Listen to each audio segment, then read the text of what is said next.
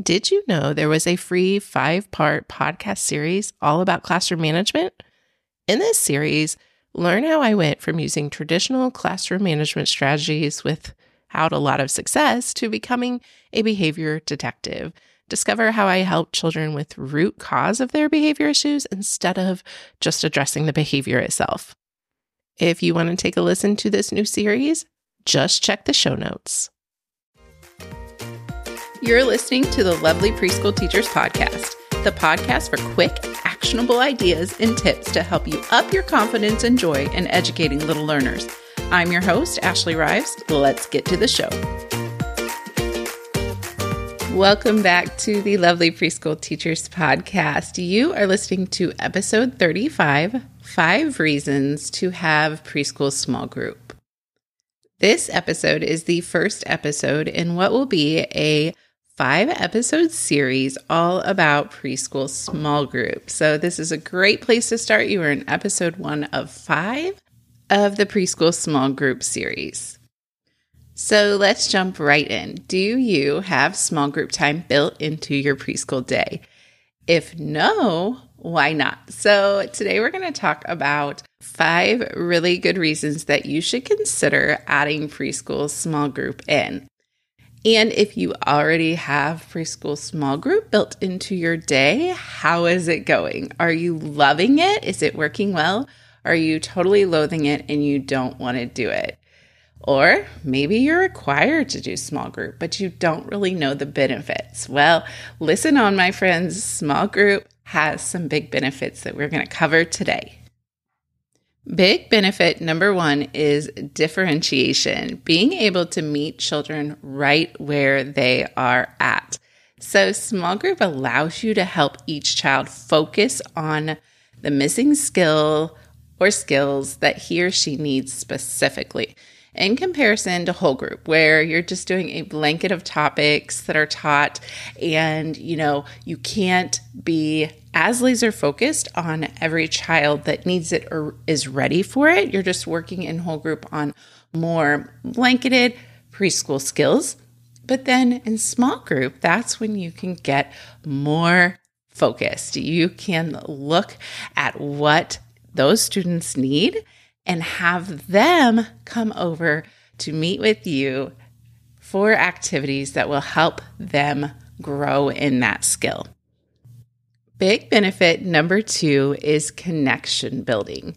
I believe that creating relationships is one of the most important, if not the most important, things that you can do in your classroom. A child who likes and trusts you will learn from you. They'll want to be with you. They'll listen to the things that you have to say. And small group time can be yet another vehicle for you to make those connections with your students because you're not working with all the group at once. You're working with a small group. So whether it be two, three, four, one on one, right? It's still smaller than the whole group all together. And so when we're playing and learning together in small group, it's going to help you get to know them and them get to know you better. And it's going to allow you to focus more on them during this time to gain some insights, to take some notes, to really start to understand and observe this child at where they really are right then. So, the time you take with your students in that small group setting will help them get to know you and love you by playing together because that is their love language, right? Is play. And so if we can take that time and spend more of it individualized or as small group as we can to help really get to know them, we are just building that better relationship all around. Big benefit number three is attention to task. Every child in your class most likely has a different amount of time that they are able to focus on a task. With preschoolers, sometimes that feels like a few seconds, but some of our other preschoolers can focus and sit for a longer period of time. With small group, you can plan activities that help build attention to tasks. So you will start out small, quick tasks where they come meet with you. And it's very easy, quick, feels fun yet easy, and then send them on their way. Then throughout the year, you can build the activities to be longer, therefore challenging their attention span. So we can use this time strategically to really help children build that attention to task that we really want them to have. Now, naturally, that builds throughout the year as they grow. And so we can also grow our time in small group based on where they're at. But again, this also needs to be individualized. So if you have a group of students that don't have a very long attention to task, maybe that's the skill you're working on in small group.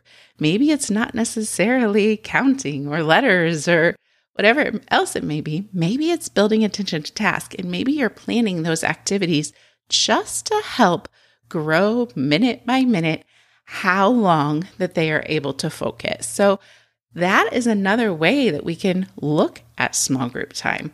We're not just working on those skills, we're also building up their attention, which they're going to need for the rest of their life. Being able to focus and complete a task or work towards a task or work towards a goal is what many of us adults do in our day to day lives. So, this is a great skill for them to be practicing that you can use small group to utilize. Big benefit number four is working with peers. In our small group, we play lots of group games or do activities that require children to share materials. So, this adds a social layer to our small group that I just love because you really don't have to work too hard to add in that social layer. Many times it's just automatically there based on the activity or game that you're playing or the materials that you're using. Yet it has some huge benefits. Our students are having to take turns, share their materials, work together as a group, be able to, you know, kind of reduce some of the distraction that maybe a peer is giving them just all that kind of collaborative work that we, again, adults, use in a lot of our work lives. It's a great place to practice these skills in small group, a safe place inside your classroom, and um, working with those alongside them.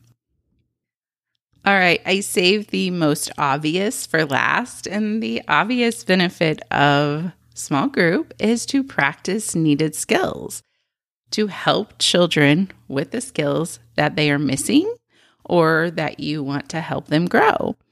Most of the time, these are academic skills, but you could also add in some social emotional skills as a small group as well. So, when we're looking for a child to master a certain skill and they aren't there yet, our vehicle to help them get there is small group because we're working in a much smaller group we're focused and we're intentional. And that is what helps our children get to where they need to be. Whole group activities may aid in that. Play will obviously aid in that. But this is the way that we can be very intentional, very focused, very driven for a set group of students or even one on one with students. So there they are, the five big benefits. Let's run through them one more time so they can be on top of mind for you. Number one, differentiation, helping meet children right where they are at. Small group aids in differentiation so incredibly well. Number two, connection building, specifically your connection with individual students and their connection with you. Because if a child likes and trusts you, they are going to be more willing to learn from you and work with you.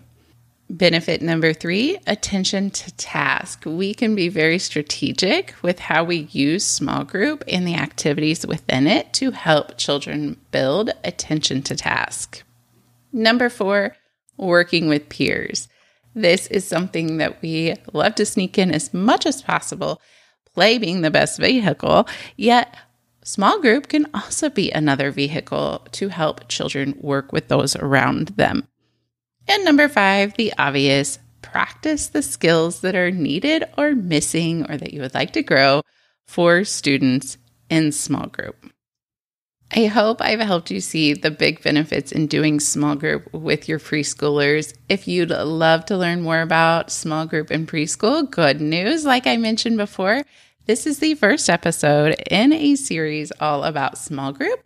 So come back next week as we're going to continue to focus on small groups in preschool. And this time we're going to talk about how to effectively group preschoolers for your small group. All right, y'all, I'll see you then and keep being lovely. Thanks for listening to today's episode. If you enjoy this podcast, please share it with a friend. This helps me spread the word and help more preschool teachers just like you. Keep being lovely.